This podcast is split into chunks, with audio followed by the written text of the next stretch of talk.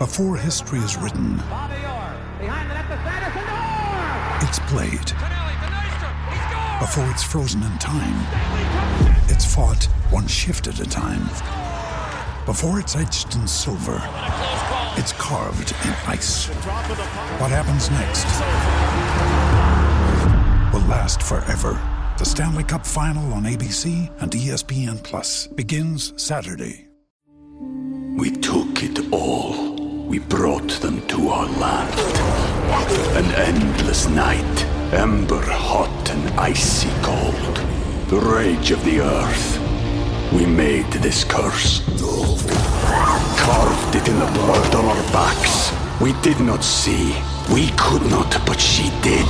And in the end, What will I become? Senua Saga.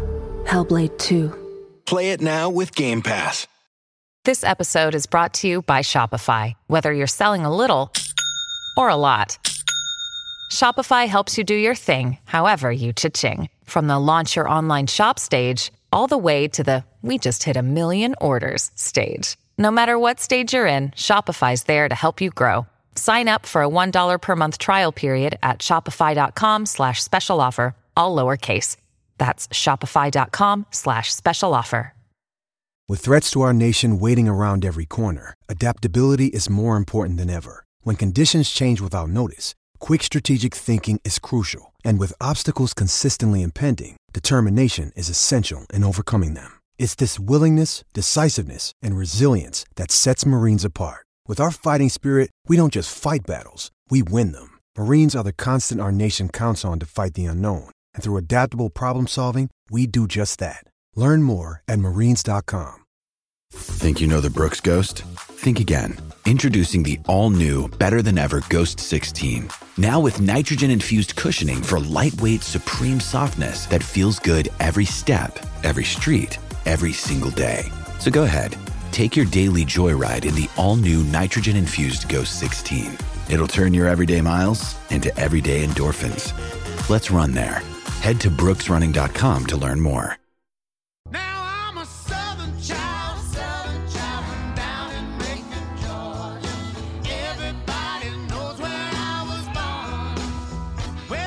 You're listening to the Southern Outdoorsman Podcast. Make sure you like and subscribe to the podcast. You can check us out on Facebook, Instagram, and YouTube. If you'd like to support the show, you can go to patreon.com forward slash the Southern Outdoorsman. Now let's get to the episode. Presented by Hunting Exchange, a marketplace for serious hunters by serious hunters.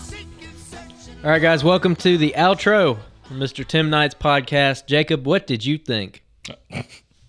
Let have thrown me under the bus. Nah, dude, it was good. it's always fun talking to Tim, dude. T- Tim's an interesting guy. You know, great woodsman, great deer hunter. Uh, you know, killed the crap out of some deer, and a hardcore bow hunter too, which is it's kind of cool to find some of those guys like that in the southeast. I just, you know, they don't really pick up the firearm, man. Which you know, hey, more more to them. Listen, dude, More power to you know, man. I'm like, give me that rifle when I get the opportunity, muzzleloader, or whatever. oh yeah, so yeah, I'm the same way. Yeah, I like talking to guys like Tim. Um, especially, I love the story that he threw in about the persimmon tree because that just kind of highlights what I feel like I'm always preaching about. Like, hey, learn your plants, you know. And and sometimes people will say like, well, why do I actually need to know that? You know, there's like the old thing about how everyone talks about, oh, this this this deer hunter, um, he can kill whitetails, but he doesn't know what kind of tree he's sitting in, and that's true with a lot of people. And some people are like, well, why do I need to know that tree? And that that's just an example of how that can come in handy. It just makes you, I think, more effective in a wider range of situations. Some something along those lines. Yeah, absolutely. It's just it's just being a better, well-rounded woodsman. Um, yeah, no, he's, there's a lot of really good points in there. You know, a, a couple things which I liked about was just again slipping through the woods. You know, we talked about this a couple weeks ago, uh, talking about turkey calling and doing some natural voice turkey yelps, which Andrew can rip one out for us real quick. Beautiful. And uh, just while you're slipping through the woods, especially, you know, quiet, calm afternoon or something like that, or mid morning, leaf cover. But one thing that he mentioned was again the uh, owl. Like when you're up in the tree and doing like the barred owl and barred owl, uh, Yeah, owl hoot. I which- told him I was gonna try that when I spooked a deer this weekend, and uh, I didn't see a deer to spook, so that didn't work out.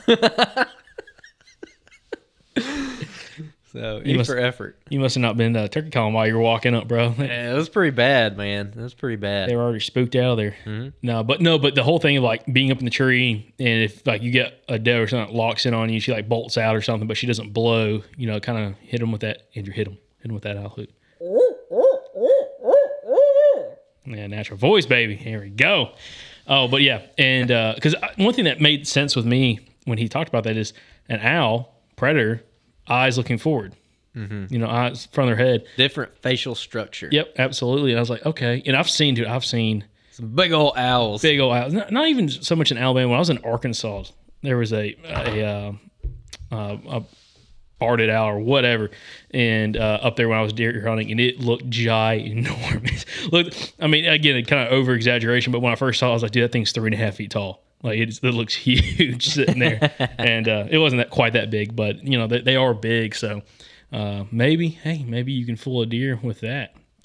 Yeah, um, the whole intro, the the the conversation on trail cameras was pretty timely, Mhm. um, just for our purposes, because we've these last two years. If y'all have been listening for a while now, you've heard us kind of uh, ramp up our trail camera use in the last couple years, especially Michael last year. I mean, just like a trail camera madman. I mean, got cameras all over the place. I've got quite a few out this year. I'm not checking them super often, but I got two cell cams out. Uh, you, on the other hand, you I don't you haven't put out a single camera this year, have you? Nope, not not one. So how how how do you think that's like affected you far as confidence goes or anything like that? not stressing about anything because it's like you, you're not hunting a deer, you're hunting the spot. You're hunting, you know, kind of like based off the feeling you're getting when you're out there instead of like, oh man, I had a good deer coming here Mhm. three days ago or whatever. Yeah. I mean, it's kind of cool, like especially having the cell cameras out there. Like we're sitting there like, oh man, this freaking scrape's on fire right now. And then Yeah, buddy, if you'd have been there this morning, let me tell you. yeah, you would have. Yeah, would there have been some arrow slanging? Uh, oh yeah. uh, but and it's funny because you know a buddy just called us and he actually just shot a. We we know two people. I I have two. Look, I have two cameras. I have two cell cameras on scrapes. Okay. Both of them got hit this morning, and we have two friends who shot bucks on scrapes today. Today. on on the same property. yep. Scrapes are on fire right now where we're at on this particular place. Yeah, it makes me think like you know that first kind of round of does kind of went in heat and get bred, and right now we're probably like right in the middle of them. Mm-hmm. And uh, That's kind of what I was thinking too. so I was like, oh, dude, because because everything slacked off for like Yeah, Eight, I- I 10 was days. barely any pictures, and I think they were probably with those those days. yeah, probably locked down. Mm-hmm. At least right where we're at in Alabama. Um, but anyways, yeah, dude, the, the whole the whole uh, scrape thing um, has been very interesting. but also, again, kind of getting back to trail camera, not relying solely on trail cameras to you know how you hunt or where you hunt or when to hunt.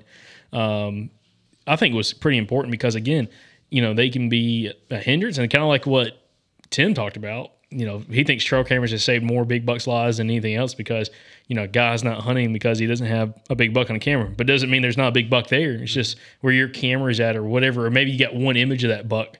But he now got the understanding of not the understanding, but he sent something while he was there, saw the camera, whatever, and he's just kind of missing that spot. Kind of going back to again Paul Buteri's episode from a, a few weeks back, almost a month back now. Oh, And, the uh, bucks avoiding the Yeah, trail camera. dry ground tracking bucks. Um, he he tracked one of the deer he killed last year.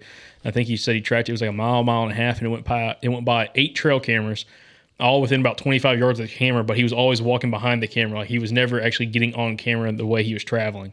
Uh, which Makes me want to strap cameras to both sides of the tree. yeah, 360 degrees. Remember that camera that uh was it Wild Innovation or, or Moultrie? Someone came out with a camera. It was like a 360 camera, or like a or 280, 270 degree camera, yeah. uh, like real wide angle.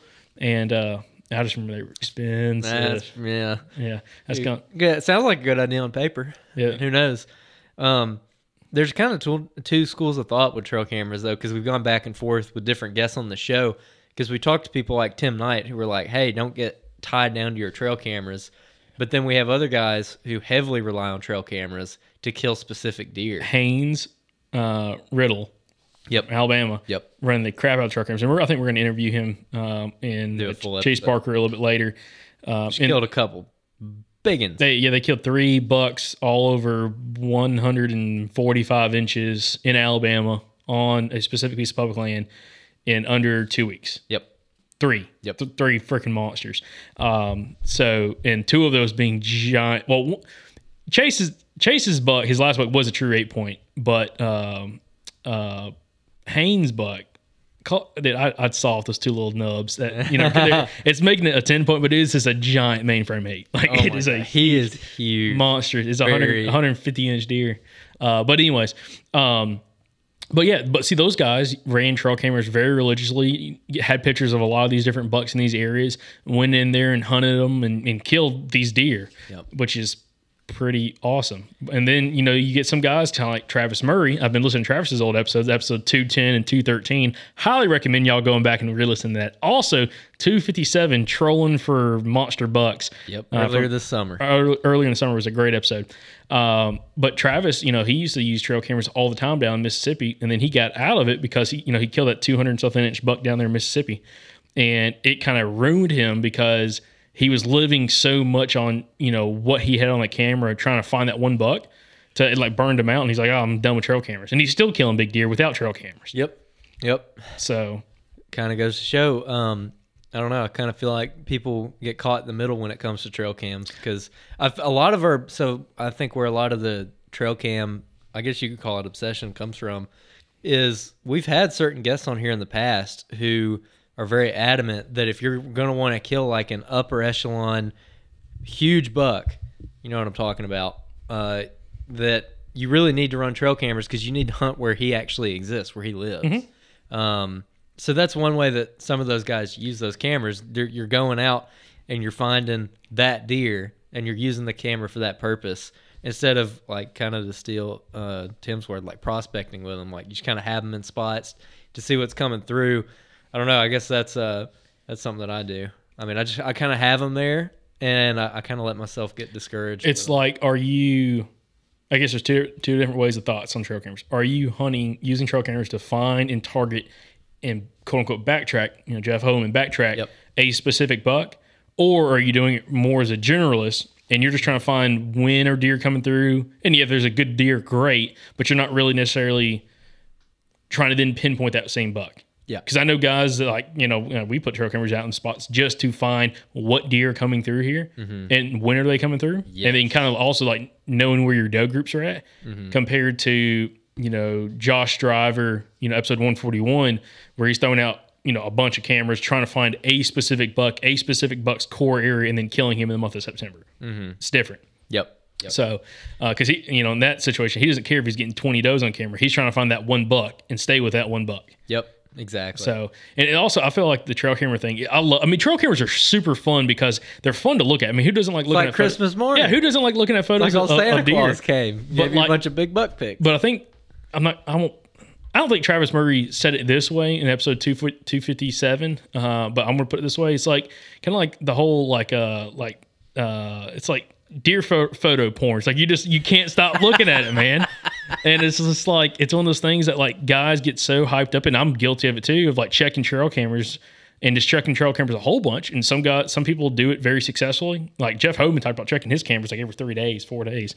yeah, Um, yeah, he's had a lot of success doing. it. and you know other guys you know send them the whole year i mean michael perry you know he'll there's some cameras he won't touch until springtime um, State record buck. He uh he wasn't like running cameras on him in season. That was all like annual camera checks. yeah annual camera checks and had him on camera well th- this year would have been his third year on camera Yeah, he got him on camera this year, but he didn't check the camera till after he killed the buck. Yep. and And he had come through like two weeks before. once yeah once in october um so but you know there's just different ways to kind of use trail cameras i think trail cameras can still be super effective and fun to use um, but also i don't think that you should put absolutely all your eggs in that basket and that's what tim talks Yeah. about in this episode is like hey you know i don't think he has anything against trail cameras but it's just more about not putting all your eggs into trail cameras of like when you're going to hunt and where you're going to hunt and kind of like paul Pateri said the same thing. Is like hey in paul's episode which i think is a really good episode talking about the scrapes uh, or not scrapes, but talking about uh, trail cameras, is not putting all your eggs in the basket of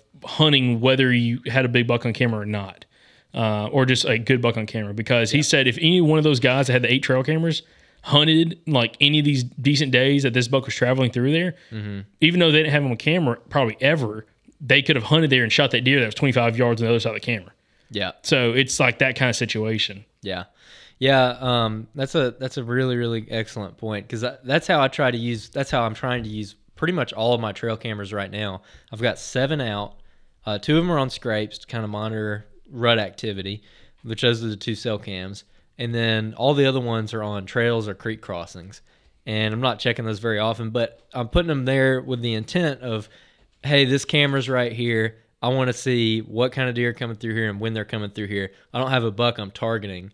And so I don't necessarily um, get in the mindset of, man, there's no bucks on this camera. There's no bucks around here. I need to move on. It's just like, hey, if there's five does that come down this trail twice a week, great. That's like what I was wanting to find out. Um, so, anyways, Yeah, it's like also I never had I, I never found a buck to target. I mean, I had a bunch of I found a bunch of good bucks that I would love to shoot, but I didn't find one that I'm like, okay, this is worth like obsessing over and like Yeah. really going because there's a bunch of bucks that I I would be absolutely thrilled to shoot in this area. So I'm going taking more of like a general approach to it. Yep, absolutely. And it's you know, there's just so many different ways to use trail cameras. And again, I, I like the whole aspect of using trail cameras. This is kind of like Wes uh, Moe is like learning your does, like mm-hmm. finding that Oh, one square mile area that you're to focus on. That's 660 acres.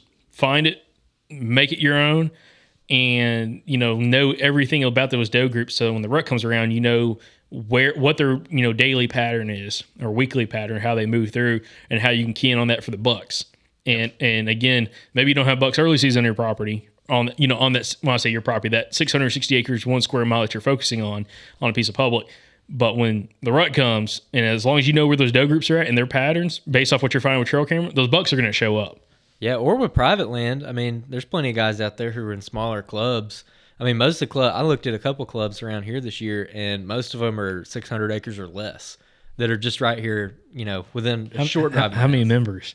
Oh, I don't know. That was I. I reached They got out like, to a couple. They got like they 13, 14 members. Everybody's paying 650 bucks. Yeah. oh my God.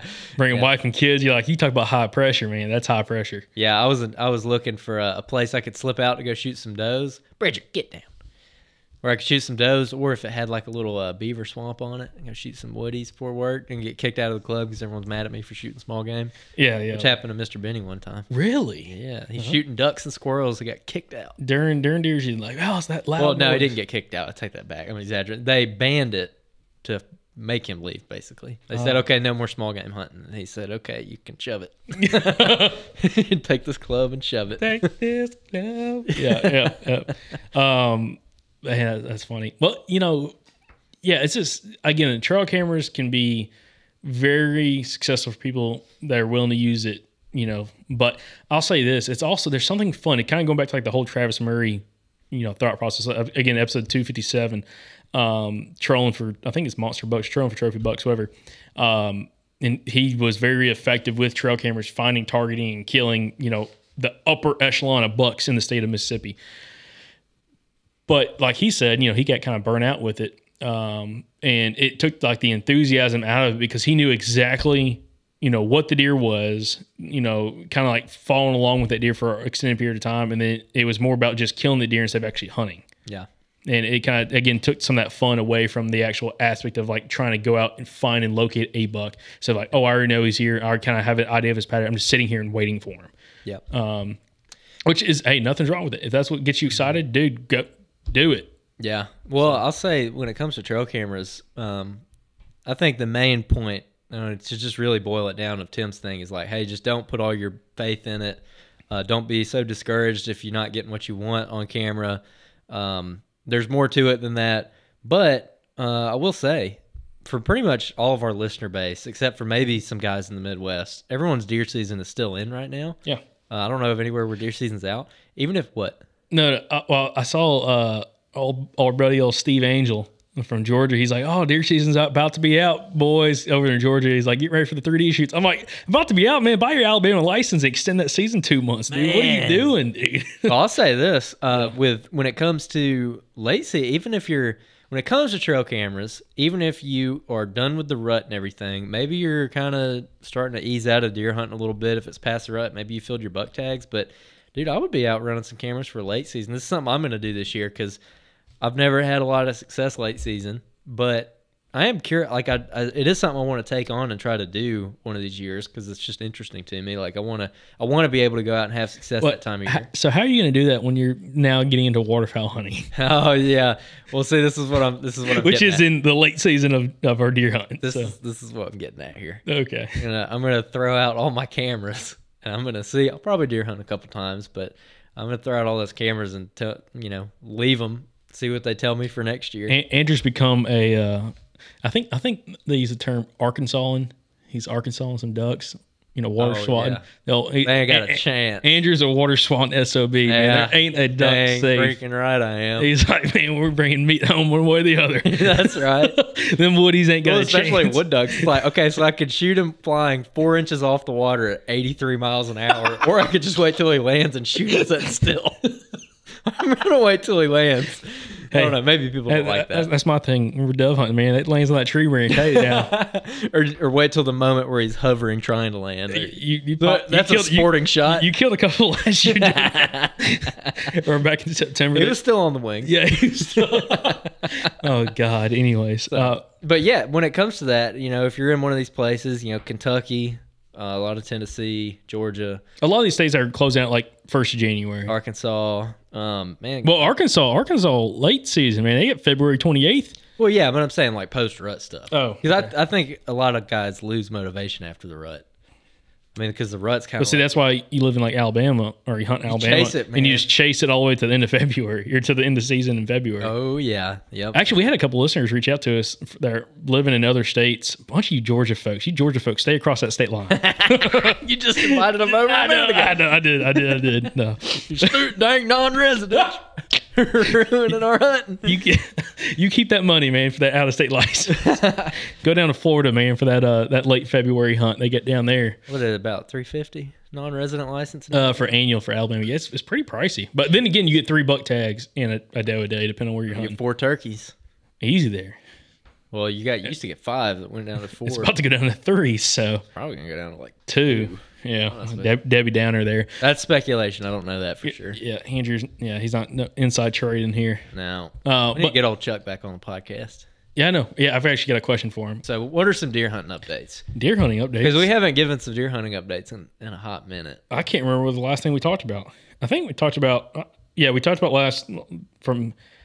The last one we did, we talked about the buck you shot. Yeah, and w- then we talked about me hunting off the ground in those pines and everything, and found that scrape, and I was gonna go hunt that scrape the next day, and everybody's probably wondering. Oh yeah, you were talking a big game like you're about to go slack. I, I felt pretty good about it, and yeah, nothing wanted to show on that. On that I mean, scrape. skunk. I should have. I should have hunted it today. Uh, oh my gosh, you should have hunted Yeah. it today. I bet you'd have killed something. Yep, if that wind was right. But uh anyway, it's a sweet spot, dude. Yeah. It's a sweet spot in those pine, that pine thicket. Uh, oh, Michael, that same day. So me and Michael went in and hunted. So if you listen to the last week's outro, we talked about uh, me and Michael had found a. Uh, well, it's not found. There's a pine thicket that I've I've kind of targeted the last few years. Actually, since like 2014.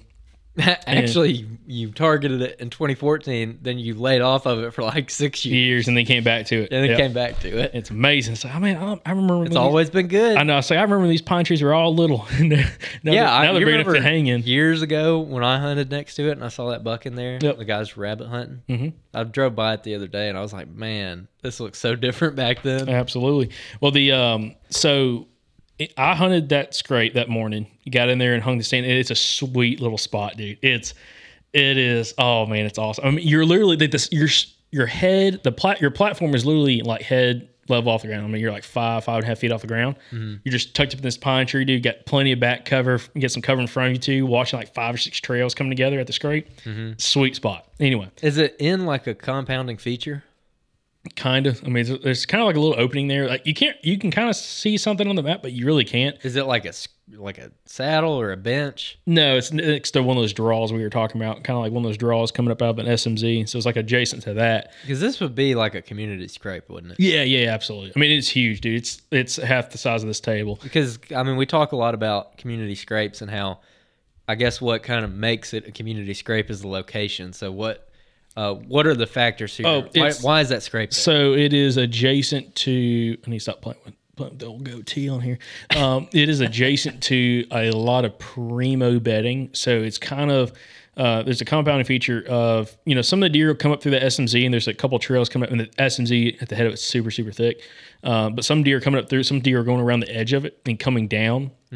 Uh, to where the scrapes at, and there's five trails that literally cross at where that scrapes at. Within f- there's five trails that cross within five yards or less of where that scrape's located. Yep. Um, some are kind of running, you know, um, you know, directly out of the drainage, kind of coming up across, going through the pines. And there's tons of bedding. There's beds everywhere, but they're bedding out kind of in those pines. Uh, and actually, Michael hunted the the back side of where I was at. He kind of came in from a different angle, actually just down the road and cut in. And um, that morning, I mean, I sat on stand until like almost eleven ish, and then got down. Um, and he, after like eight thirty, he's like, "Dude, I'm I'm, I'm going to slip hunt." I'm like, "All right, you do you, bro." had the wind right, and wind picked up a good bit, and he was like slip hunting uh, through. You know, we're bow hunting. He was like slip hunting through the pines, and um, he got to. I wish we had Mike on here, but when he got to the SMZ, and at some point he's texting me. And uh, oh, I didn't have cell signal. I had like spotty cell, cell signal was out there. Like sometimes I get a message from him, sometimes I didn't. And at one point he sent me a message to get down, and he's like, "Dude, I found it." Like I had something like I see a buck or there's a buck above me. I'm like, "What?" And then I couldn't get another message, and I didn't get another message till I got back to the truck. And he got down to SMZ just down from me. He different SMZ and uh, he's probably I don't know 300 yards from me, and um, he was walking through and bumped a buck. He like he he was walking through, made noise. I think he called, and he heard the buck walking. He thought the buck was below him, but turns out the buck was on the same elevation line, coming down the same trail as him. So he was like Mike was looking below. It was a like same elevation line, if not a little bit higher than him. And the buck saw him before he saw the buck and turned at like 25 yards. And it It was, was cruising the edge of the SMZ. He Mike was up in the SMZ. Mike thought the deer was cruising the edge of it down below, hmm. and it wasn't. It was in the pines where he was at. Oh, okay. So he said just the way it sounded when it was walking after the fact, where it was walking, it sounded like he was blown, but really it was eye level. Anyways, Busted. And, and Mike was like, it was shooter buck. I'm like, shooter buck. He's like, oh yeah, it was a really good deer. And if Mike says it's a really good deer, it's a really good deer. Yeah. Because Oh, yeah, yeah. yeah, So, anyways, Mike Mike wouldn't have shot that. Probably he probably wouldn't have shot that that 85 inch buck I, I just killed. But hey, I, I, I was thrilled. I was thrilled about it. So, uh, but anyways, if I'd have shot that? anyways, but uh, he um, Let him grow. let, let him grow, let him let him go, let him grow. Well, he'll grow my freezer a little bit. I'll turn him to sausage. It'll be a lot more weight after the fact. There you go. Add some pork fat to him. No, but um, anyways, um, God, it's so funny. Uh, but no, he's like he's like. Anyways, he told me after the fact it was a really good deer, but after the deer kind of like bumped off, but he like kind of saw him, but didn't see him really good. He didn't smell him. And it bumped off. And somehow Michael got below it and circled and then got back on that deer or another buck and was bedded in the pines and he saw it bed down in the pines above him. Oh wow. And he's like down on the edge of the SMZ. And come to find out, he texted me when I get back to the truck. The text message comes through. He said, Hey, this is from like two hours earlier. And he's like, he's like, he's like, he's like, hey, hey, I've got a buck bedded 30 yards above me. He was sending me screenshots. He's like, he's like, walk this line and like soft wind bump him towards me. and I'm like, first off, I was looking at after the fact. I'm like, first off, I don't think that was going to work because of the wind. I, uh, it wa- wasn't going to work. First off, and I'm like, second off, you got a bow. It's another thing if you had a like a shotgun or rifle because we're hunting a pine thicket. Hey, I was about to say ain't, ain't such thing as a wind bump in these pine thickets. No, it's it's They'll lay there. Oh th- well they're lay there or they're just gonna. Anyways, I'm like, I don't, I, I no, I don't think that was. I feel like he would lay there until you got too close, and then he would get up and haul out of there. yeah, and there was We've tried to do wind bumps before. I, I think it was last year. I'm pretty sure it was me and you, or it was me and somebody. And I tried to do a bump for them. And I mean, I was just so quiet, easing through here, like as quiet as I could. And man, was it you? And I sent a doe your way or somebody's way, and it went just hauling past. I never heard it. I never saw it. I was like sneaking. Oh, that was when it was you, Clay, and Michael on the uh where the wizard was, Okay. and and you got down. I think it was, and you ran one by Clay. I think it was. Yeah. And I mean, it just, I'm like, well, okay then. Yeah, it, it, it's, it'd be different. Like if you're out, like where Mike's at right now in Iowa, and Mike was gonna be on here for the outro, but you know, He's hunting. He's he- trying to kill he- him a deer. He's trying to kill him a big old Iowa buck, but it's like out there, it's open. You know, even in the hardwoods, even with snow on the ground. So it's like you can see a deer 200 yards. So it's like it's another thing. You bump a deer out there, you might have an opportunity if you got a firearm to shoot them. It's, it's difficult when you're in a thicket. And you're like, all right. Yeah. No. Anyways, They're like rabbits here. but uh, but no. So that was that hunting update. So Michael, after I guess after a while he just got out of there. Um, but uh, anyways, I didn't see any deer that morning, and then other than that, it's just been like we hunted a bunch this past week, and I saw very few deer. I scouted one day with Pepper. We we covered like f- almost five miles, and Yeah. dude, she's like she's like 13 weeks old, and it whooped her butt. Actually, she's 14 weeks. It whooped, her out. whooped her butt, dude. By like mile three, she was like, if I was standing there looking at the phone, she'd jump up on me and she was like whining. She'd like pick me like, up, carry me. and I'm like, nope. I'm like, uh, uh no, we're Oh, working man. out. That area that factors into my story. Yeah, well, I was gonna say. Well, I went in there, and that's what I was telling you. I went in and found a ton of really good sign, big buck sign, big rubs, big tracks, the whole nine yards, bunch of does, uh, and I saw on that track on that uh, scouting trip, and we covered. It was about three, four hours, uh, kind of the loop we did, and um, saw just a ton of sign. And I saw a spike, bumped a spike out of his bed uh, on one of the compounding features, um, and then found and I found dude, I found a. I think I told you, found a watering hole like on the side of a little ridge that was awesome. It's like man, you need to put a pin on this for early season because a bunch of big white oaks next to it. but uh, so I think I, it was like a total of eight, eight or nine deer on that trip on that scouting trip, and then you text me or something about like, hey, I need to go, you know, go hunt someplace, and you went someplace that morning and it wasn't working out. I Uh, "Hey, I mean, you I'll say, I, yeah, I can't say exactly what, but there was road conditions that prevented me from getting to my area. yeah, So, So- I like this area. I've got all my cameras. I've, I've put a lot of time into it. I intend to like pretty much only hunt that place Mm-hmm. in the rut, uh, just because of how much time. There's so many bucks there. feel like I got really good odds. My last three bucks have came from this general area, not the spots I'm hunting now, but the general area. So uh, I'm trying to stick to that. And so I was, man, I was, I was aggravated that morning. yep. I was really aggravated because I was trying to get there. Great weather conditions, had all day to hunt, daylight dark, which I, I haven't had that opportunity yet this year. Um, and yeah, I can't say what it was. They just it, it There was something that prevented. Uh, there was road conditions that prevented me from getting to this area. Yeah. which was extremely upsetting. Yeah. So I I bail and I go to a backup spot. Go sit next to this pond. I really like sitting ponds. And uh, I'm doing it partly to because it's like a pinch point. It's a good pinch point, backside of bedding. So I'm kind of watching that. But also wanted to see if any ducks drop into it because it's really easy to get to. So I'm like, well, I could take Boone there and uh, and get him like an easy little hunt in. Um, so I sit there, I see a doe, and I'm just kind of sitting there. I, I didn't even bring my stuff because I was gonna uh, I was gonna call you when you woke up. I texted you and I said, "Hey, call me when you wake up," because you had I think you had the same issue with the road condition the week before. I'm like, "Hey, when did this clear up?" And I was trying to. I was that's what I was gonna ask you, and you're like, "What are you doing? Like, go hunt this spot." And I was like, "You good with that? Because you scouted it. You walked five miles. Like, I'm not gonna walk in there on you." And so you said, "Yeah," and you were like, "Well, hey, come get my muzzleloader." Mhm. So I came to your house, got your muzzleloader, and uh, went out there and went the long way in, the really long way in, and um, went to where you saw. Did, t- tell about the does. um, there's a uh, got up on an edge and uh, found where a bunch of does were coming out um, into a cutover, uh, into a thicket or from a thicket, Coming And- out of a pine thicket into a cutover. Yeah, into a cutover. And uh, actually, it was a bunch of does, and it was one little buck, like smaller than anything in this room, like little, like EDB little buck, like like not Jacob shooting buck. It's real, it's real little. Low standards. Low standards. yeah. So if it don't hit my standards, it's definitely small. Oh yeah. Uh, but anyways, and they, they, they were coming out of this one little corner, and I told you that, and I was like, dude, I'm like, there's does there. It's probably a good buck. Probably gonna be a good deer around there. Plus, I found all that sign, you know, adjacent to it.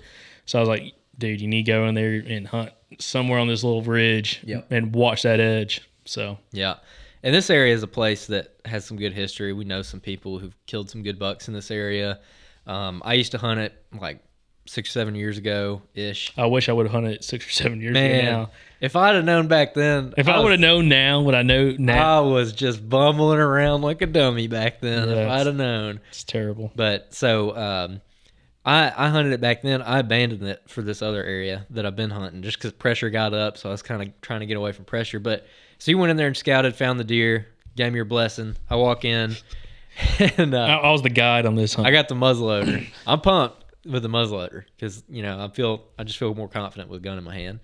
And uh, I walk up this cutover, so I'm like, okay, I'm gonna slip up into this cutover and kind of still hunt my way through it. Look real careful in the draws, Mhm. really glass the brush pile, see if I can pick one out. Um, and then I'm gonna figure out a place to climb. And I didn't know if I was gonna get. I, don't, I didn't know if I was gonna sit in the cutover and watch the edge, which actually I wasn't anticipating. I wasn't planning on doing that at all. Uh, that edge where you saw all the does. Mhm. But I work up there, and we got a heavy rain that night. And I get up to the top. There's kind of like a little bench right there, right where this this pine thicket comes to a corner in this cutover, and there's a really heavy deer trail coming down that bench, and a lot of deer tracks all over it from the day before. They'd all been rained on, but you could still just see them. But by the way, because I didn't realize like the whole layout of this place. Were you farther like down on that bench, like that little peninsula went out into the hardwoods? Uh, at one point or another. Maybe. Okay, I'll have to share of the map. Oh, yeah, yeah. I didn't realize until like a couple days later when I went back in there and like hunted around. I was like, oh my gosh, this looks way different. Like when you look at the map and then you Yeah. you're out there, like, oh, this looks weird. If you look at the tree I got in. yes. Okay. Yeah. Yeah. Yeah. But it's yeah. Yeah. Yeah. Okay, so I got so yeah, I walk up to that spot and I see this heavy deer trail, and I'm kind of like thinking, okay, what should I do? Because this cutover, for some reason, I don't know why I have like an aversion to cut. I know they're so good, but I like never want to sit in them, which is really stupid. I've had a lot of bad experiences in cutovers with big bucks, um, which spoiler alert, um, and I was gonna drop down below this and get on this bench or in one of these draws that kind of comes out of this pine thicket, or I was gonna get at the head of one of the draws and kind of try to look into the pine thicket because Mhm. that's where I've killed bucks the last two years. And um, I'm sitting there. It's really cold, really windy that day, and so I'm I'm cold walking in because I, I don't have a lot of layers on because I don't want to sweat because I had to walk so far. And so I see this little berm brush pile thing out in the cutover. And so I, I get down, I hunker down in it, kind of like tuck up in there like a rabbit or something. Get out my big sweater, pull it over, and I'm just going to kind of sit there and warm up for a minute, kind of catch my breath because I just walked up this big mountain. And uh, just try to not sweat and just sit there and think for a minute because I find I always do better in the woods when I just slow down and, and just linger for a while. And I've had a lot of encounters like that.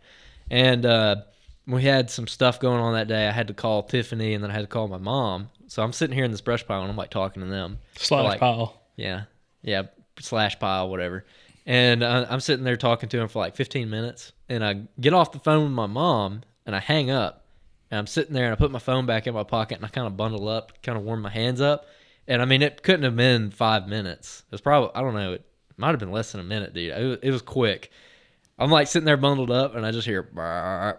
I mean, like loud. And I was like, oh my gosh. I was like, it was one of those where you're like, that was a buck. Like, there's no doubt. So I'm like, where is he? And I'm looking down. I can kind of see down this hardwood draw. So you got three edges right here. Mhm. You got a pine thicket, you got a hardwood draw, and you got a cutover. He's not in the cutover, obviously, because I've been sitting there watching it for 15 minutes. Um, I'm thinking he's coming up this hard to draw. So I'm like kind of looking, peeking down there. I get the gun up. I'm like, that was a buck for sure. And uh, he does it again. He grunts like two or three more times. I'm like, man, where is he?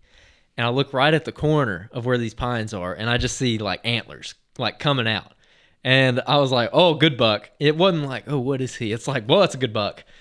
well, that's a taxidermy bill. That's a taxidermy. buck. Like, That- that's how we need to I'm, start I'm notoriously bad about Euro mounting bucks that I should have mounted. Yeah. And uh, man, That was a no question. that was a no question. He was immediately noticed he was way outside the ears. Okay, so it wasn't like he's right at the ears or anything. Not- he was not- outside. Not a classic Alabama buck. not a classic Alabama buck. I mean, he was like several inches outside the ears, which is rare. Like I don't see that. I don't see that kind of buck very often. Big tall tines, just big framey, like angular. The- yeah, I don't know how to put it, so- man. So, the, the way Andrew describes a big buck is like he's just real framey. You know, he just Dude, he know, just he, his beams come out. He's framey. dude, give me some descriptions, bro. I need I need some more like adjectives. I don't know how to put it. Framey. His uh, his his rack. It's like angular. Ang- what does that mean? It, mean, it means his his antlers come out and they're wide, and then it's like bam, they they twist around like real hard, Ah. and his uh, main beams almost touch. like almost like Zach's buck. no, more like Muzzy's buck. Okay. So if you go back to last year's episode, um, I don't know. I don't know what episode number, but it was uh, the one where our friend Zach Eccles. It this time last year. Literally this like- time last year, Yeah. he killed a 165 inch buck out here. Yep. And uh, hit, and then our other buddy Muzzy, who's on that podcast with us, he killed a buck. It was like 140. high 140s. Mm-hmm. Um, it looked very similar to Muzzy's buck. It wasn't that big, I don't think, um, but it it looked very similar to that. Where his buck, it just it's just big and like cagey, really tall. Cagey. tines. There you go. Yeah, really tall tines too. I mean, just a really good buck, dude. Uh, the best buck I've seen in years, like years for sure. Uh, but by far would have been my best buck. And he comes out and he's standing here. On, Man, this story is just it's just it's really hyping it up. dude, God no, It'll break y'all's hearts here in a minute. Just crash and burn, baby. So he's standing there at the edge, and the way that where this edge falls, so the corner of this pine thicket pops out in this cutover, and there's a itty bitty little thermal hub right there, little crow's foot. So you got three draws kind of running into each other right there, and there's this little bowl in the edge of the cutover, and he pops out right in the bottom of that bowl. And the way that he's facing, he starts walking out into the cutover, and there's a little rise between me and him, uh, and he's coming up the draw on the other side of that rise and he's he's coming straight up the thermal hub. So I'm like, I'm getting ready. If he he stays on that trail, he's gonna walk 40 yards broadside in front of me, and I'm like tucked up. He ain't gonna see me. I'm like, oh, this is about to be good. And he kind of stops and he's like looking around and he's grunting when he's like out there in the cutover. And now looking back, I think that he popped out. I think he's probably like not chasing a doe, but there's a doe in there. He's kind of playing cat and mouse with, and I think he was grunting, like seeing if he can like make her respond or, or move or something. Mm-hmm. I think he was trying to find her, and so he popped out and he grunted and he was looking around real hard. He was like stretching his head up, trying to look out into the cutover because it's all tall grass and slash piles, real messy, and I'm thinking he's gonna come out there, and he turns around and he starts heading up the edge of this pine thicket. Dude, you need fire break. you need that 2D uh, doe decoy at that point. Oh, Hit hit with that can call for that doe Or decoy. do it, do it. Get get out the white handkerchief and just you know wave it in the air one good time and put it back in my pocket. That's a good way to get shot. I was gonna say, let's Don't do that. Don't do that. Anyways, he starts working up the edge, and I'm I'm I'm too low to shoot. It's kind of hard to explain how this lays out, but there's stuff in between me and him. I'm like too low. I'd have to stand up straight to get like a more clear shot, which I could have done, and I actually did do. I stood up straight. I mean, I was standing up, kneeling down. I was doing everything. He wasn't paying attention, so I could kind of move on him. And there was this one tree to my right where I was like, I should run over to that tree and rest on it to shoot this. Or I had the berm to my left and I was like, I should lay down on the berm. And but the tree was a little bit too low where I'm like, if I go to that tree, I don't think I'm gonna be able to shoot through any of that cover. So I climb up on top of the berm and lay down. Get ready for him and everything. He walks into the, what was the only gap that he would have walked through. Hammer back, finger on the trigger, ready to shoot and I don't. I'm not super experienced with muzzleloaders, so uh, this is all Jacob's fault, by the way. Jacob's talk. Jacob's been talking to me all week about how you know muzzleloaders are real finicky. It's not like a rifle where you're shooting a projectile 3,000 feet per second. Um, you, you want to explain that a little bit? Yeah, well, I mean, it's it's you know, it's one thing when you're you got a rifle and you're shooting, you know, 2,800 feet per second or faster. You know, if you shoot and you shoot through a little bit of brush, if that bullet was to start spinning and keyholing, it's still going extremely fast. It's going to do a lot of damage. Where a muzzler bullet, you know, you, you may like with that gun, it's doing probably because of that bullet and everything, that weight chart is probably doing about 1,500 feet per 2nd mm-hmm. And yeah, it's got a lot of momentum shooting a 325 grain projectile. But if it starts going sideways or something, like it's not going to get much penetration. Like it, it won't. It, if you hit brush beforehand, I would be very, I would be worried personally to like shoot through any kind of brush with the muzzleloader. I mean, and when I mean brush, I'm just I'm talking like get like a little bit of saplings and stuff in front of there. Mm-hmm. Yeah, you you may punch one through, or you may get a deflection and freaking just keyholes him, and he just it doesn't get the penetration, and then Yeah. you get like five six inches of penetration on the deer. That's One lung. May, if maybe, yeah. I mean, it, or you know, who knows? Maybe it goes all the way through and freaking keyholes and still goes Kills through. Well, I mean, keyhole the bolt, the the, it, the bolt's spinning. It's like rotating sideways instead of rotating uh, like a spiral. Yeah. so, um, and like, so I was aware of that. You talked to me about it and everything. Because again, not experienced. Yeah, I straight up told you I was like, I would not shoot through brush. Yeah. Like just, I, I just, I would not do it with a muzzleloader. But Yeah. anyway, He gets into this gap that I would have not even blinked with a rifle, Mhm. and like again, hammer back, finger on the trigger, and I start I start to shoot him, and I'm like, I'm gonna wait because he's walking up this fire break, and there's a wide open gap he's walking right towards, and so he, uh, he's in that gap. I pass the shot, What did the shot look like? Like, as in like quartering away, slightly quartering away, um, 80ish. Well, no, probably like 100ish yards. Mhm. And there was a little bit. So right, the thing that made me nervous about it was over right next to him, like right on the other side of him, was a, a few little saplings. And I couldn't tell if they were like hardwood saplings or if they were like goldenrod Mm. that grows in a cutover, which is like a hollow, like light stem, Mhm. which probably wouldn't be a big deal.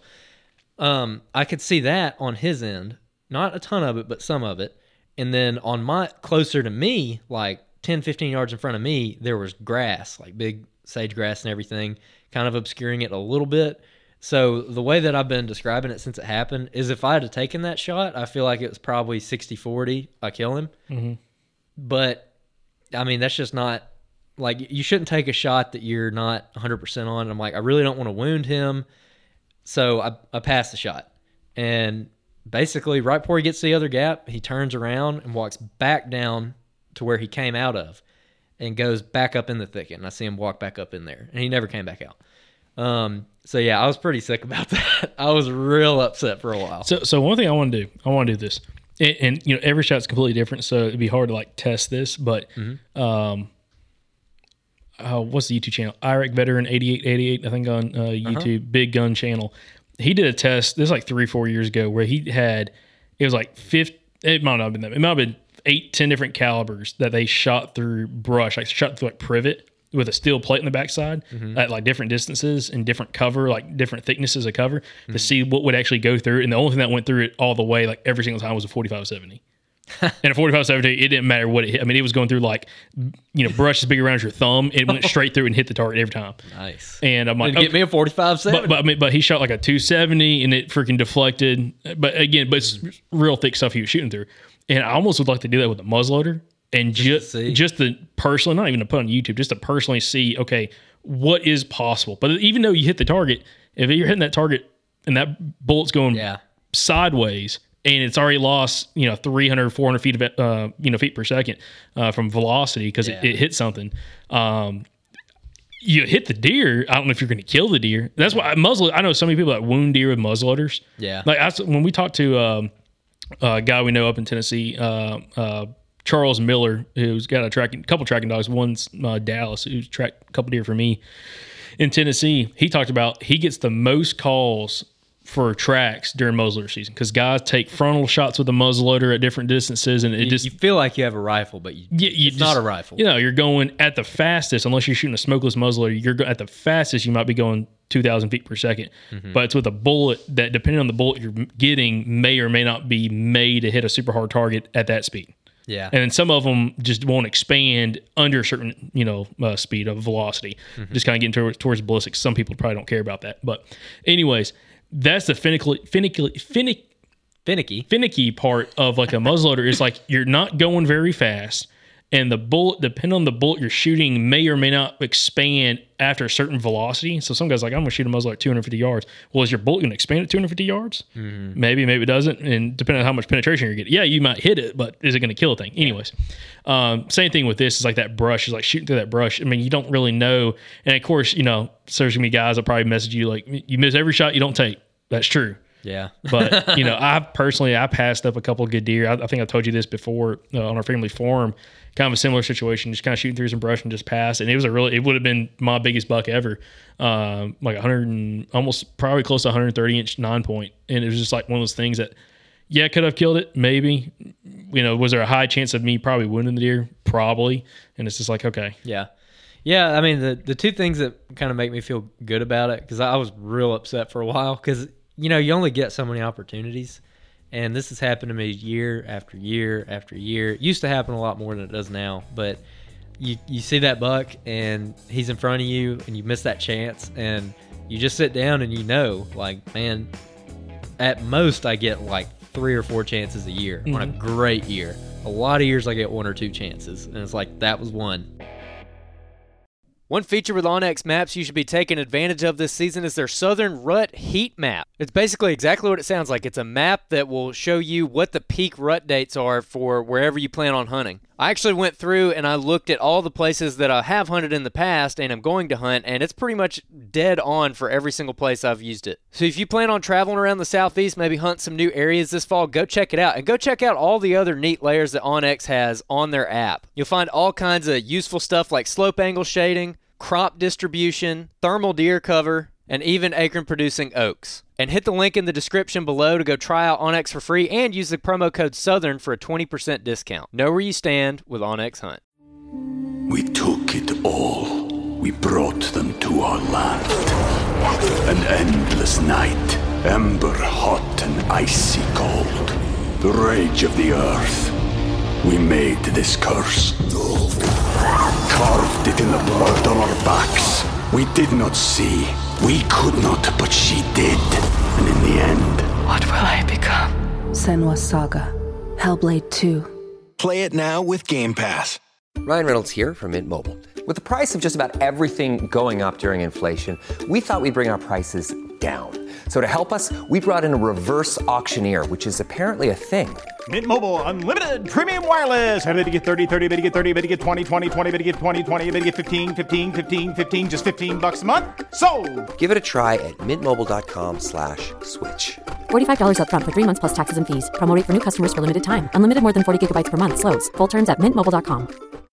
Mm-hmm. So that's really upsetting. But you know, I'm glad I I'm glad I had the self control to not take that shot. Because if I had a shot and wounded him or missed him, Mhm. then I would be kicking myself because I didn't let him walk into that wide open Uh, gap. yeah, you would second guess yourself, and it's like that's a good point. It's like you know you could force a shot, but then you never know how it would have turned out. Like maybe because I've done it too. I've missed deer. I missed one deer with a muzzleloader. This is one reason I'm coming to, towards this. I missed a doe in Arkansas with a muzzleloader at 45 yards, and there was brush in between me and her, and I shot right through it, thinking I'm going to hit her like with a rifle, and it freaking deflected like mo- like it Yeah. didn't even come close to her, and that was at 45 yards, and that's one reason why I'm kind of self conscious about this stuff, especially with a muzzleloader. But it's like, yeah, like you never know. Like if I would have waited, would I've got a better shot? Well, now you know what happened, but it's like, Yeah. I don't know. He's still out there to chase. So Yeah, I mean it is what it is, and and I was feeling so. By the way, what what kind of I think got him to stop because he was coming right up that fire break with a purpose. I think he winded the doe because the way that the wind was coming, the wind was coming perfect. Where you know cruising downwind side. Mhm. Uh, I think that he popped out down there and he was looking for her. And then when he didn't find her, he was kind of looping back up to kind of go back up in there. And he definitely caught, it looked like he caught wind of a doe in there. He looked just like one of our dogs looks when they're out there looking for something and you put a bird out or you put a treat out there and they're just w- running and then they kind of stop. They hit a wall They hit a wall and turn. That nose kind of goes up and then they kind of go to it with a purpose. That's exactly what he did. Well, also right where it sounded like where you're describing it is right where all those does were coming out the evening before, Mhm. or whenever it took a couple days before I was in there. They were all coming out in that little low spot, Mhm. and I'm sure, yeah, he probably hit that, and not only probably smelt winded a deer, you know, bedded up in that, you know, up on you know in that pine thicket, but uh, also might have hit potentially some ground scent from does in there earlier that morning because you didn't get in. That was like mid. That was like late morning. That was 1045. Yeah. So Roughly. I mean, you it wasn't like you were in there at six or five thirty and saw what had happened that morning. You were in kind of later. So Yeah, yeah, ten forty five, kind of midday hours, which can be really great. So that was my heartbreak. Yeah. um, ended up seeing a doe later that day. The doe, man, I thought for sure I was on pins and needles. So after that happened, I'm like, well, I'm just gonna sit here the rest of the day because I was thinking maybe he'll come out. Mhm. There's so many does in there, and it looks like he winded a deer, and they've been coming out here. Maybe that maybe she'll come out and bring him. And it got to be like about like getting close to dark, sundown, and uh, I, I like look up and here comes this doe coming right through the cutover, just golden hour, golden grass, you know, sage grass. She's coming down, working right to me. I'm like, oh yeah, here we go. I'm like looking behind her. I'm like, come on, baby, where's he at? Nothing. She she works all around me. Gets like 15 yards from me. Yeah. Well, when I hunted in there, like it, the next day or whatever, um, I bumped a deer out of it. There was a deer that I just freaking screwed up that morning trying to get set up. I made too much noise and messed it up, man. That and the wind was a little iffy and probably I don't know. It was it was a crapshoot, but um, I saw the tree the tree that you climbed, which by the way I can see with the with the saddle being on the back. So that, that's one thing we've talked a lot about like climbers recently and lock ons and some of the saddles too. Everything has a different purpose. Yep. That spot, because of how open it is, the saddle is key because you climbed up there in that tree with a climber bottom, uh, the platform, Mm-hmm. but then use your saddle. You're on the backside of that tree, and the tree had a lot of limbs in it, and you're on. Dude, it looked. I was up there. I'm like, dang, dude, that would look good. Like you get in the backside of that tree, She in the saddle, no idea. dude. Like a deer could look right up at you and just you did blend in with the limbs. Uh, she did several times. When she got 15 yards from me, I could hear her sniffing and everything. Uh, she, she came down there, and uh, I mean, yeah, that's what I did because my my choices at that point after the buck, when I'm like, okay, I'm sitting here the rest of the day, I could get in a slash pile, Mhm. which there was a bunch of. The problem with the slash pile is you're like pretty, you're a little bit too close for comfort when it comes to concealment because you can't be quiet on them. Yeah. It's already a pretty quiet day. Uh, but also the trail, if he pops out, like let's say that he pops out and he walks the same trail he was initially walking, where he's coming through that thermal hub out into the cut. If you're on a slash pile, he's going to walk within 10 yards of you, which is fine. But that's just, he's going to be facing you the whole time. It's going to be really hard to get up and get on him.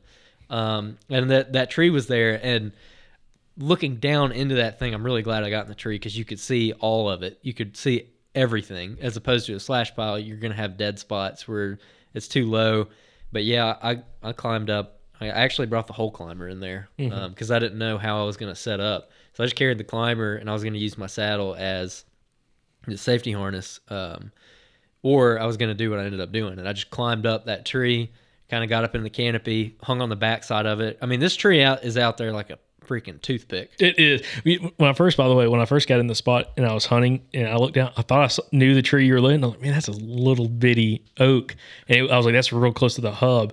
And then I like, I just happened to look farther, you know, to you know, the, other, other way? Yeah, Yeah. And uh, I was like, oh, that's the tree, dude. Because Yeah. then I saw the slash pile up in front of it that you were talking about, like you, you were gonna get on. So yeah. Anyways, it's it's sweet, dude. Yeah, it's, it it's came in super setup. handy. It's a good setup, man. It's a great, it's a great setup. I Oh. would hunt it again. Yeah. Especially this time of year. But interestingly, so we've been talking about the rut kind of started here. starts starts getting good about Thanksgiving. Really kicks up that first week of December. Kind of right in the middle of it right now, Mhm. and uh, which we're recording this the day before it drops. And kind of like you said earlier, our cameras have pretty much went dead, especially the scrape cameras. There, there's been very little activity on them over the last week and a half, two weeks, and then all of a sudden, what three days ago, they just lit up. All kinds of bucks hitting those scrapes. And so we mentioned it earlier. Both my cell cameras on scrapes, they got hit. Mhm. Baxley just texted me he found his buck. Did he really? Yeah, I got it. Oh, dude, we should call him and get him on the podcast, he just texted me. He said, "Got him." Oh, dude, t- tell him to send us a photo. I want to see a photo. All right, just text him I real say, quick. But tell Let's him, see him. Tell him the ginger bow hunter because yeah, he called him saying if he wanted us to help track. I'm like, dude, we're doing a podcast, but I'm, I'm down to drive out over, afterwards. Yep, smoked him. So that deer was working a scrape. How far? How far? Oh, he probably get. I want to know the deets, uh, the details. Shot it off the ground, working a scrape. off the ground working a scrape. Our buddy uh, Will Kissinger, a friend of his, he texted me uh, that a friend of his shot one on a scrape out there this morning. Something's going on where all of a sudden they're just hammering scrapes right here. This is about peak breeding according to the state. Yeah.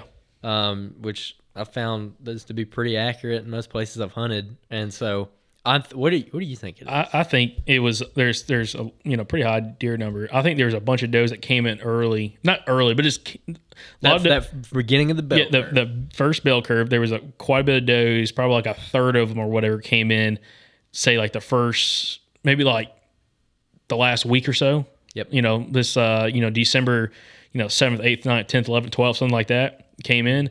And then now they're, they're out and there's about to be more does come in and it's like a little lull period. And then the breeding, cause all the bucks were with does, it seemed like. Yep. Cause I had run ins with bucks bumping does and oh, anyways, all this kind of stuff. So I think that was a factor.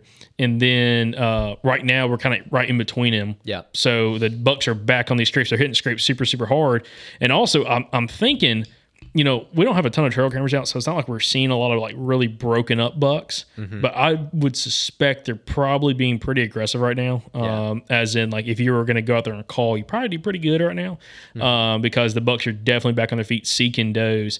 Um, and it'll probably we'll probably have another kind of kind of lull in it probably the next you know five to seven days. Yeah. Uh, where some of these other does kind of come back in or come, come in for the first time. These bucks are back on them, and then it's going to be like if you're going to kill them, man, you better be close to where those does are really like, especially bedding at. Um, so that's going to be huge, huge, huge. Because like I hunted a spot that actually where I shot my buck uh, two weeks ago, whatever, three almost three weeks ago. Yep. Uh, I hunted that same spot two times, three times, three times since then, and had not seen a deer since then. Man, And it ruined the spot. No, which, is- man. which is crazy. Well, it's it's one of the spots you can get in super super clean with the wind, but it's just like, dude, it's like just no deer were there. How much of it do you think is you just not being able to see them I mean, that that's a real factor. I mean, I was looking or missing them? or missing them. Yeah, I feel like if it's a buck though, in that kind of cover, unless he's just not that big of a buck, you're gonna see antler. Yeah. Like it's that that was the number one. I saw my when I saw my buck, I saw the doe first, and then all I saw was just the white antlers beh- of the buck behind her. That was all I saw. I was like, okay, well that was easy. There he is. Yeah, there he is. Uh, so unless he's like a chocolate horn buck, you know, real dark rack, I mean, you're going to see that in that cover. Yep. Um, but does is another question. I mean, you could have a doe out there, dude, at like a pretty decent distance. And if she's not moving erratically, If yeah, she's not exactly. She's not. If she's just slipping, dude, you ain't gonna see her. yeah, yep. That's the tough thing about hunting spots like that is it's a lot of ground to cover. You know, it's a big it's a big giant cutover with sage grass in it, as tall as you, just about. Oh a lot yeah, of pine trees, absolutely. cedars, briars. Whole nine yards. Just the best looking thicket ever for a deer. Yeah. So when I, by the way, when I hunted last, I, I came out and you know there's a bunch of briars you had coming. Well, whenever at the house and uh, parents were over visiting, and they're like, "Oh, where's Pepper at?" I'm like, well, she, she, you know, they were playing with Pepper. They had texted me earlier, and uh, we were talking about everything. Man, some old boy just called me. Um, we were talking about it, and my mom, my mom was I was sitting there on the ground uh, messing around with Pepper, and uh, she's like, "What's on your ear?" And I'm like, "I don't, I don't know." And I'm like, what is it? She's like, it looks like it's a bug. I'm like, I don't think it's a bug. I'm back there and it's a big old dry spot of blood on the backside of my ear. She's like, why do you have blood in your ear? I'm like, it's it's a briar thicket. I mean, when you're, I mean, people- happens. Listen, my my my signature tagline, whatever on on the hunting beast forum is, if it's if you ain't bleeding, it's, not, not thick, thick enough. And that's, I mean, I live by that. And I mean, every time you go in there, you're coming out bloody, bloody arms, hands. I mean, my hands, like, dude, it looks like if someone saw my hands during deer season, especially this time of year, they would think like I'm getting in fight with a freaking cat or like I don't know something else. Dude. I mean, it's all they're all tore up. Been arms- fighting squirrels. something all arms all tore up, and it's uh yeah, just briars. So Uh, one thing I'm excited about. First of all, I don't know what you're doing tomorrow, but you should really go hunt a scrape in the morning. If I were you, I would hunt a scrape in the let's see, morning. let's see what the wind is. Old old Spartan. Forge. I would find a scrape to hunt in the morning. That's for sure. I would hunt somewhere in the morning because they're on their feet right now, for sure. Um, but I'm I'm pretty excited about this little little nugget of info we're getting here with all the scrape activity right here in these days. Because next year Uh, Yeah, we're definitely gonna key. Oh, son, hold on. is the wind right for your spot. Little six feet off the ground. East southeast. Let's get it. Let's go. You better hunt that spot tomorrow. I'm trying to think. I almost kind of want to hunt that scrape again. I ain't gonna lie. I would hunt the scrape based on everything we've been seeing. Well, it's two days. there's also a scrape line a lot closer, Mm-hmm. like a lot closer to like almost like really the road. Like there's a bunch of scrapes right there, but the problem is, it's like those kind of scrapes. Like I can't tell. It doesn't look. They don't look nothing like that big scrape, like the community scrape. I'd hunt the big scrape. I would personally hunt the East. Hold on. What's what's the wind- what's the wind supposed to be? Especially if we get good thermals. God, dude, that'd be awesome. Shit. I mean, dude, you're shooting a deer at like the farthest shot in there's 22 yards. Most of the shots are like 12 to 15. Like that scrape's 16 yards from me. Oh yeah. Get it. And all the trails come. There's one trail that comes right by the tree. Like if that if a deer comes right by the tree, I'm kind of screwed. I mean, it- like I, I've to get to this tree, you got to burrow. I've got a there's a tunnel. It's like uh like privet and stuff, and you got to go through this little tunnel to the tree. Mm-hmm. So there's a trail on the outside of this tunnel of like all this uh, privet, Yeah. and you literally go through it, and you hit the tree, and it's like an open spot got opened up next to the tree. You Yep. put your backpack down, you literally hang the stand on the ground, like you literally reach up, hang the stand. Oh, wow. You hang one stick and you climb up in it. Uh, but the cool thing is like nothing can get to the tree really unless it comes to that real thick stuff. So everything goes around you, which is cool. That's good. Yeah. Well, um, another good spot might be where I got walked in on two weeks ago. That's a good. That's a good story we hadn't told. we got the spot where I, I've got a couple cameras. Would that would that wind be good for that spot? East southeast. Yeah. I would hunt it with that. Would you? Yeah, because I think they're going to be looping through there, and there's two scrapes right there. I I, I think it'd be good. Um, it'd be a little bit risky, but You got to risk it for the biscuit, man. gotta risk it if you Hey, want hey, you know we're hanging in like hair in a biscuit. Yeah, buddy. Dang right.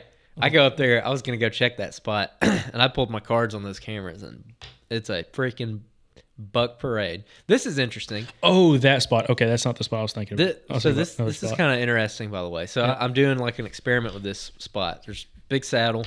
There's an upper trail and a lower trail in the saddle. Mhm. It's a pretty tight saddle. Um, actually, a saddle I've killed a couple bucks in over the last couple years, and um, it, it's all thick. The whole thing's cut, and there's a trail kind of higher up on the hill, and there's a trail kind of down towards the bottom of the saddle. And I put a camera on both of them because I'm kind of curious to see what's coming through where. And the top trail got a bunch of I had basically a doe group, same does it looked like, kept Mhm. coming through, and then I had one buck come through, and he was a nice one, really nice one, thick, just kind of bladed out a little bit. I mean, really nice buck. I'll be thrilled if I kill him. Uh, the bottom trail is a buck parade, dude. I mean, like nine different bucks, I think, all in all, and I would, no questions asked, shoot at least four of them. Um, which me and you were looking at the videos the other day. A couple solid bucks. Nice deer. So I was walking down that road. I kind of park off the side, kind of hide my truck a little bit, Mhm. and I, I hear someone come and drive down the road, and I let them go by. So then I pop out there and I start walking down the road because I got to walk down the road to pop into my spot. And uh, I'm trying to hurry because I don't like getting caught out on the roads. I don't like people seeing where I'm going. And I hear the guy coming back behind me. I'm like, oh crap! and this guy pulls up next to me, and he rolls down his window, and uh, he's got this grin, and he's like, "Southern Outdoorsman, right?" I was like, "You found me." he ended up being a really cool guy. We got we got in a conversation. Uh, he hunts some family land, and um, he's just get getting into the public land thing, trying to get his first public land deer, uh, just trying to kind of expand his horizons. And I was impressed, um, just with like how he was talking to me about what he'd been finding. I'm like, dude, you're on the right track. I mean, like he's doing everything right. He's hunting the right cover, um, which is probably you know talk too much on this show. he found my spot. He wasn't looking for my spot, but just based on what we talk about on here, um, kind of ended up in the same area. Coordinated a little bit. I said, hey, I'm just I'm diving in right here, and uh, he's like, I'm gonna go around and I'm hunting this other area. I think there's like a miscommunication. I, I worked through here and set up, and he ends up walking in on me like two hours later, which I don't care. I really don't care about getting walked in on at all. Uh, I don't. I don't really think it messes you up all that bad. I'm like, well, first of all, maybe he'll push a deer to me. Second of all, it could be like that thing with Michael last year, where he goes walking off, and all of a sudden the deer hear him walk off, and they get curious. So Michael killed a buck last year. Killed a big buck last year. So I really don't mind at all. Uh, but he he messaged me later. He, he felt pretty bad about it. I'm like, dude, don't sweat it. But he sent me a trail cam picture of a buck he had on camera. Same buck, one of the same bucks I had on camera. It's just been all over the place in there. So um, hope he kills one of them, man. Awesome. Love to get a picture. Yeah. Well, all right. I think we I think we solidify this. I think I know where we're gonna go in the morning. You gonna hit that scrape? Yeah. Yeah. Yeah. Yeah. Let's go. I mean, they're on him right now. It probably, it probably, to be honest, it probably should have hunted this morning. You probably would have killed a buck if you sat there this morning. Probably. Well, you know that's uh that's how it is. I'm trying to think what stand I want to take because you can't. There's a spot like, yeah. you- I mean, you could hunt it with a saddle, but oh, Well, hey, this is another thing that Wes and a lot of other guys talk about is learning your does. And that's what we've been doing in some of these areas with these trail cameras is just watching these doe groups, not going in there and shooting any of them. You know, I got other spots where I'll go shoot does. Um, and just kind of watching them as they come through and, and we've got like distinct family groups of does and it's like on this one bluff gap this one group of five does a couple big ones and then like maybe a, a year old and then a yearling uh, like a, a fawn of the year Mhm. they've been coming through pretty consistent, same bluff gap, pretty much always that same group of does. And then now all of a sudden, all these bucks are coming through there. I mean, all like checking several out. different bucks. So now I know when that's happening, and regardless of whatever bucks are in there, I know that as long as these does don't leave or get killed, they're going to be in there. Probably going to come into heat about the same time next year. You know, so this is where those annual pattern things come in with trail cameras. That's what uh, Wes Moe on one of the episodes we had him on, uh, which you know a lot of people know from Wes um, the idea of you know wolf packing, where you're hunting with a bunch of different guys all around like one specific you know large thicket uh, to kind of get deer to come out. But anyways, he talked about in one area. Uh, uh, he, he named a doe. I forgot. He like she had like a little white patch or something. Something that he could tell it was her, a certain doe. Oh, yeah. And I think he said he killed like three doe, uh, three bucks off of her over like a three or four year period. Man. where like he knew based off trail cameras and everything that she would always come down this trail Yep. Most days out of the week during a certain time frame, and he'd sit off that trail and literally come prime rut. He'd never shoot her during prime rut. Deer would come down, and then he'd get you know an opportunity shooting a buck off the back of her. Yep. And uh, Nice. I mean, it's just called it's called you know it's knowing your does, man. Layering your does, man. Hey, quit it. That's exciting. That's exciting. Uh, got another gun hunt coming up. Got some more bow hunts coming up. Dude, got See, Mike's Got- Mike's in Iowa right now, Yeah. and then uh, me and Michael Perry will be out in Iowa. I mean, literally right after Christmas, Mhm. and then we got ATA coming up. Um, Ugh.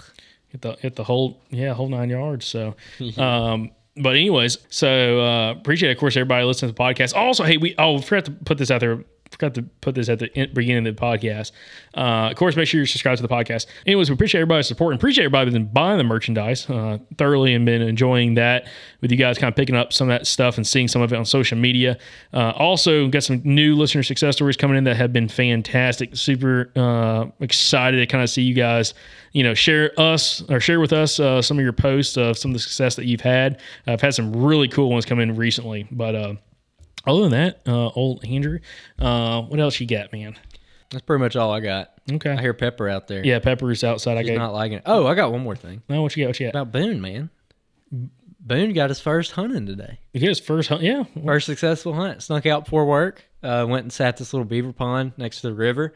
Just trying to shoot a wood duck. Uh, just trying to get Boone out there to uh, just get some experience, even on a quick hunt like that. And Mhm. just kind of introduce him, you know, further introduce him to gunfire and like a positive situation, and hopefully get him a, a water retrieve. So we went out there, set up, and sure enough, a little bit after daylight, I hear some woodies flying in. This kind of goes back to the water swatting thing. Well, they come around and they turn the corner. I got this blowdown in front of me. They turn the corner and they're flying, I mean, just above the water. And they get around this deadfall where I got a clear shot and they all three land. So I throw up and I kill two of them. And Boone, he's like, he's fired up. And he's looking over there. He's like, what was that? Like, he didn't know what was going on because he's never duck hunted before. And, uh, he uh he he kind of sat there for a minute and I, I'm like, okay, what do I do now? I got dead ducks on the water. So I tried to like send him out there, which we've just been doing this thing. I don't want to use the word fetch because I'm going to do force fetch. So I don't want to start using that before I do the program. So I've just been doing dead. And so I'll, I'll go in the backyard, I'll throw his bumper and I'll hold on to him and make him like not tear off after it. And then I'll point at it and I'll say dead. And that's his release. And that means, hey, there's something to go get over there.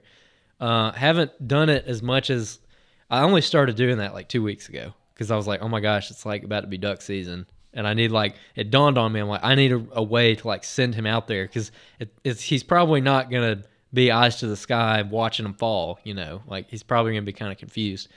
And so I haven't been doing it as much as I wanted, but I think he's got it good enough to do it in that kind of situation. So that there's a hen and a drake down. I'm trying to get him to go out there, and I sent him. So I get him there, and I'm like dead, and I send him, and he he starts swimming out there, and he I think he's confused because this this dead duck just looks like a black floating thing on the water. It looks like a, a log out there. So he swims.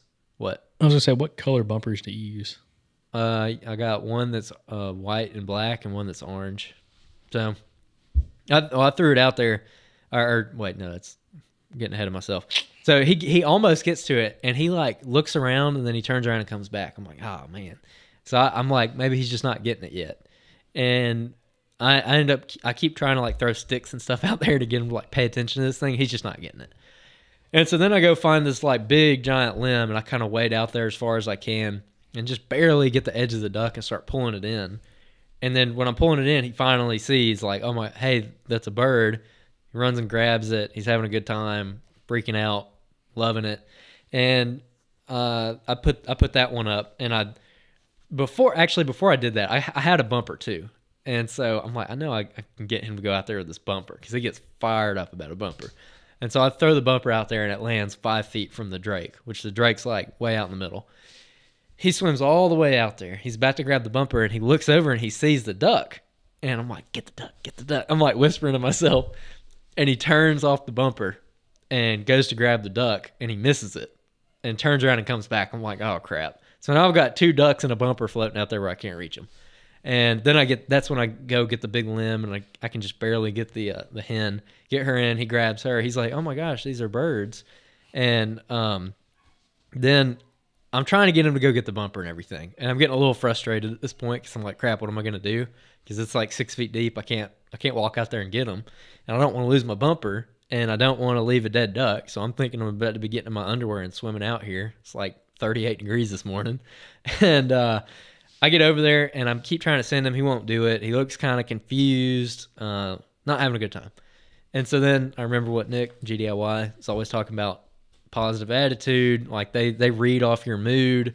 So don't you know, it'd have been very easy for me to be like, dang it, like go get it, kind of getting aggravated. But I'm like, no, I need to make it fun. So we, I take him all the way back up on the bank on dry ground, and I'm like, kind of get him revved up, doing the old puppy voice and everything, getting him fired up, getting him wagging his tail again, and then we walk out to the waters. It's about knee deep, and he's swimming along next to me, and then I point again, and I'm like, dead. I give him like a good solid command, and that's how I do it in the backyard too.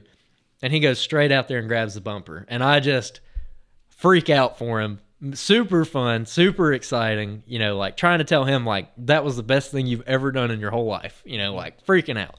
And he's he's jacked up now. So we go back out there, send him again, and uh, and he doesn't know where the duck is because there's like some timber out there and it's kind of floating behind it, so he can't see it. But I'm just like dead. Send him again, and he went right out there, found it. Brought it back to hand. Dude, I freaked out. I was so excited. I was so excited. It was so satisfying you know, getting him as an eight, eight week old puppy, and now he's eight months old, and he's he's tracked a deer, and he's got like a successful water retrieve by himself. Like I didn't have to go help him with that. I had to point him in the right direction, say go get that, and he went and got it. Uh, so I was like over the moon. It was, I was super happy. So I'm getting that bird mounted. Boone's first bird. Boone's first bird, man. Oh, I'm so happy about it. That's awesome. Yeah, it looked like a really good looking Drake too. Yeah, so. he's in the freezer right now. Oh man, he has, he has, he has head tucked under his wing. Yep. Oh, sure do. Awesome.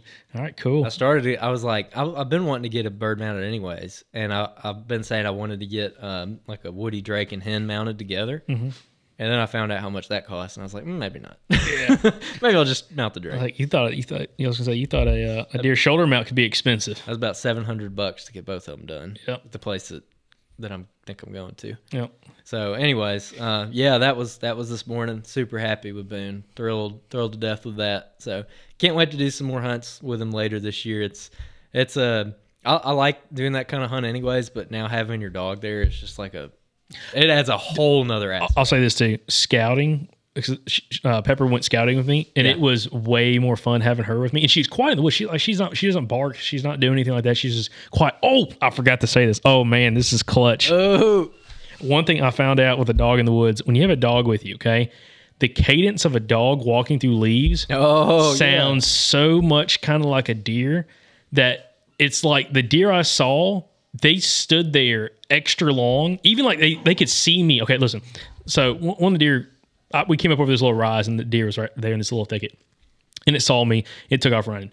Well, Pepper can't see through this tall stuff, and she's like walking around right next to me. She's walking around, and the deer stands there and just looks at me, and like it can see me. I'm right in the sun, and like Pepper's over and, like and Pepper's yeah, she's walking around and she it's hitting the four legs, and this is like the deer was like, what is going on? and I mean, it was just like fully interested, even though it could completely see yeah. me, it didn't tear out of there. And then I could actually I walked towards the deer another like 15 yards and it just sat there while it like heard me walking but also saw pepper you know heard pepper walking around anyways i found found that was very interesting because it happened a couple times where we were walking up on deer and it's like i feel like if it was just me walking through the woods it wouldn't have really happened but like with her having the extra set of you know feet running around paws running around and everything it just again it sounds interesting. Yeah, yeah. So it kind of opened my eyes. Like, man, I need to scout with her a little bit more because I mean, it's not like she's she's not a it's not a hindrance at all to like scouting because she can keep up with me. Yeah. Other than there was one pretty thick spot. I felt bad for her, so I just picked her up and carried her. She laid across my bino harness while I held her with one hand or one arm, and She's uh, still so little. she's like twenty pounds, but She's like, getting big, she's lanky. She's like she's twenty pounds, but she's lanky. So Looks like, like, she's on stilts. yeah, it's kind of funny. But uh, anyways, So with uh with Pepper, I mean, she's growing up quick. She's about to get her last round of shots pretty soon, right? uh, when we get back from Iowa, so like January 11th, will be her. It's her uh, last parvo shot. She's got everything else. She's got her lepto and So she's good to like do water stuff now. Yeah, yeah, oh yeah, Nice. yeah. So doctor said uh, let let them let her get to about a week after that shot, and then you can start doing some like legit water work with them. And I thought it was another doctor this time, and he's like he's like you gonna hunt you, you're hunting her? I'm like yeah. I'm like he's like what are you gonna do like ducks? And I'm like. Yeah, a little bit, but also upland bird and everything. He's oh, that's awesome. So every doctor at this vet I've gone to, they're all like Fired up. cool about hunting, which is like it's a big deal. Probably an important quality to have. Yeah, some vets are like anti-hunting when it comes to like hunting with your dog. So. Yeah, well, that, that's awesome. What are you What are you the most excited about? Like, are you getting antsy? Like, she's getting big, she's getting vaccinated and everything. It's No, to bring her. no, I was gonna. I got to call Nick because I got to talk to him about what else I need to be working on with her because she's now starting to get kind of hard headed, like with the recall. Like it, if I'm at the house, Mm-hmm. if I'm sitting somewhere, she runs to another room, I can say like here or Pepper here, and she'll come right to me. But like in the environment, like say like, your backyard and Boone's out there, or if she's just out there by herself, she don't care. She's like, yeah, I, I, I hear you, but I'm not coming. Yeah. So I, I gotta try to figure that kind of stuff out. But uh, What about like so? So we've been seeing a lot of upland birds here lately. Been seeing a lot of woodcock through, coming through. Um, and you jumped a covey of wild quail the other day. yeah, it was pretty cool. So are you are you getting excited about that kind of stuff? Oh yeah, absolutely. I'm excited to start walking around with a shotgun and like do some small game hunting. Because the thing is, like where you small game hunt at is literally the same stuff what you're hunting in. So it's like you're scouting for deer. It's going to be an, an excellent way to scout. yeah, a- a- and then you get your dog with you too, which is fun. Um, Mm-hmm. So it's it's gonna go hand in hand with it. And yeah, and you've been you have found the woody spot. Like Oh my god, yeah, bro. Listen, I And was- look, Jacob's been slow, slow to uh, come into like the whole water. I've been trying to coax him into the Dude, it's such a it's such a hassle to freaking waterfowl hunt. I don't care who you are. It's such a hassle. Like, dude, there's so much crap that goes into with. I'm oh like, my gosh, this is the guy that carries a seventy-five pound pack to deer hunt in Alabama. Yeah, I mean, I can't blow a duck call to save my life though. So uh, Nah, we'll, we'll, we'll, we can water swat some and pond and, and you know pond jump them or whatever. So, so um, yeah, you found. I, I started. Look, I showed you a little duck hunting YouTube video the other day. Mhm. Got you, got you That was pretty- awesome. Got you pretty fired up, that, didn't it? That dude right there. Yeah, I'm like, yeah, I want to go on that dude, dude's duck hunt. yeah. Hunting some like, I don't know, cypress swamp that had like no cypress trees were taller than ten feet tall. Freaking, they're bombing into these little holes in this little piece of. Uh, was that public or private? I I can't don't, remember. I don't remember. That was it was a cool little hunt over in way. North Carolina. I had a great duck hunt last week though, in, in Alabama. Lots of ducks. No, So. hunt or oh yeah, that was Yeah, a hunt. Yeah, you yeah. you were hunting. Yeah, you were hunting. Hunt scout. Hunt scout. Yep. Uh, but yeah, I'm I'm excited to get you out there doing that. Just because you you get so fired up about stuff. I I can't wait to bring you on a good duck hunt where you get fired up about that. It's just gonna take it to the next level. Let me tell you, it's gonna be fun. I'm telling you, you're gonna love it, especially with when you get Pepper out there, uh, watching them work, like doing that kind of stuff. It's just it's fun to have them, and it's like once Pepper grows up and you like go on like when I went to that duck hunt the other day, I, I couldn't bring Boone, Mhm. and I was out there and I shot a wood duck and it fell, and I was like, oh, I feel kind of bad because Boone's not here right now. Yep. Felt guilty. Felt like I was just Cheating on. neglecting, cheating on him. Yep. So Well, awesome. Well, I was gonna say we'll, we'll we get some new reviews into as well, but I think we're gonna save those for next week because I want Michael to be on here for some of those reviews. Got they got old thick cricket, little buck nucks, and big buck nucks all going at it. Yeah, all going at it in the uh, in the reviews, which is pretty funny. But uh, I think we're, we'll hold off on that until next week. But appreciate everybody listening. Make sure you subscribe to the podcast. Uh, make sure you leave reviews. They help more than you know. and share the podcast with some more friends and family members and people. Even if you don't know somebody, someone just at, says something randomly on social media. Well, what's a good hunt pod? What's something I need to listen to? Just recommend the Southern Outdoorsman. It helps us more out than you could ever imagine. So absolutely appreciate that. But than that, dude, uh, we'll kind of wrap this up, dude, and, and get ready for our next week's episode. We got some awesome guests lined up. Y'all are gonna like Monday's episode. If it goes as it should, it's going to be probably one of my favorite podcasts of all times.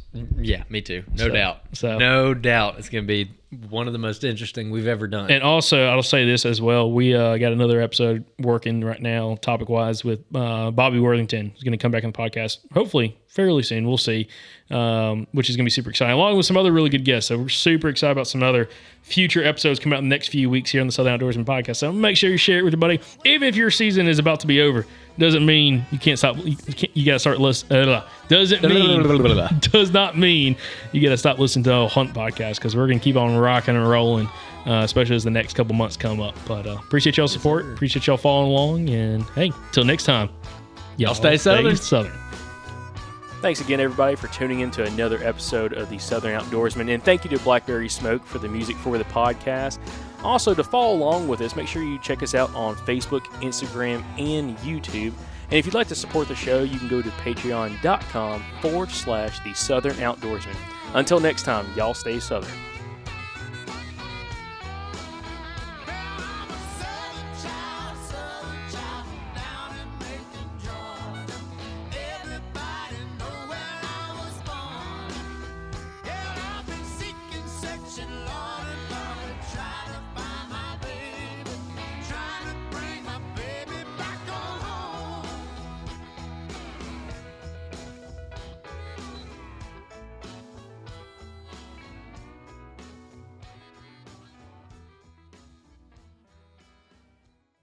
Look, last summer, y'all heard us talk a bunch about the Mobile Hunters Expo. It was an incredible event. A bunch of you guys came out to meet us. We got to talk to I don't even know how many listeners. If you heard all that last year and you're like, "Dang, that sounded cool. I should have went to that." Here's your chance. You need to make it to this one. It's June 28th through June 30th in Dalton, Georgia. All right. Giving you a heads up here, so go ahead and mark it on your calendar. June 28th through June 30th, Dalton, Georgia is going to be the 2024 Mobile Hunters Expo. We're going to be there. A bunch of our past podcast guests are going to be there. There's going to be seminars. All of the mobile hunting companies are going to be there for you to try out gear before you buy it. It's like the one event of the year where all of the the like the mobile hunter ecosystem just kind of congregates in one place. And Chris and Josh and the guys have done an absolutely phenomenal job putting this thing together over the last couple years. And it keeps getting better every year. So like I said, make sure you come see us. We're going to have a gigantic stack of free stickers to give away to every listener that stops by the booth, and we're going to have merch there to purchase. We're going to be recording podcasts, shooting videos, all kinds of stuff. So, like I said, don't miss it. You can head on over to the mobilehuntersexpo.com to look at show schedules and dates and go ahead and grab your tickets. So, y'all go check it out at the mobilehuntersexpo.com.